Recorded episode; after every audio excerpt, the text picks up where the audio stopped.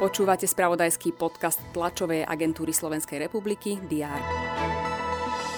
Bývalý americký prezident Donald Trump sa dostavil do väznice v meste Atlanta v americkom štáte Georgia, aby sa vydal úradom v súvislosti s obvineniami z pokusu o zvrátenie výsledkov prezidentských volieb z roku 2020.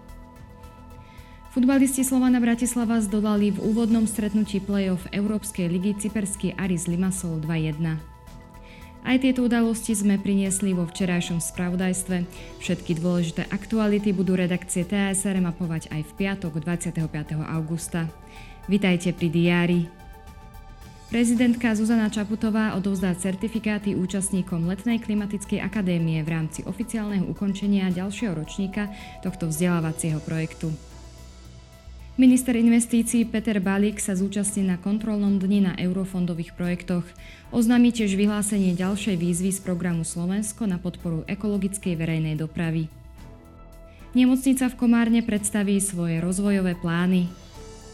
Na Slovensku sa začínajú oslavy 79. výročia Slovenského národného povstania. Spomienkové podujatie v Trnave organizuje Trnavský samozprávny kraj. Spomienkové oslavy budú aj v Strečne. Predseda parlamentu Boris Kolár sa v rakúskom Grafenegu zúčastní na neformálnom stretnutí predsedov parlamentov krajín slavkovského formátu. Tvorí ho okrem Slovenska aj Česko a Rakúsko. Predseda Komisie hospodárskeho spoločenstva západoafrických štátov sa vyjadri k situácii v Nigerii. V krajine došlo koncom júla k vojenskému prevratu.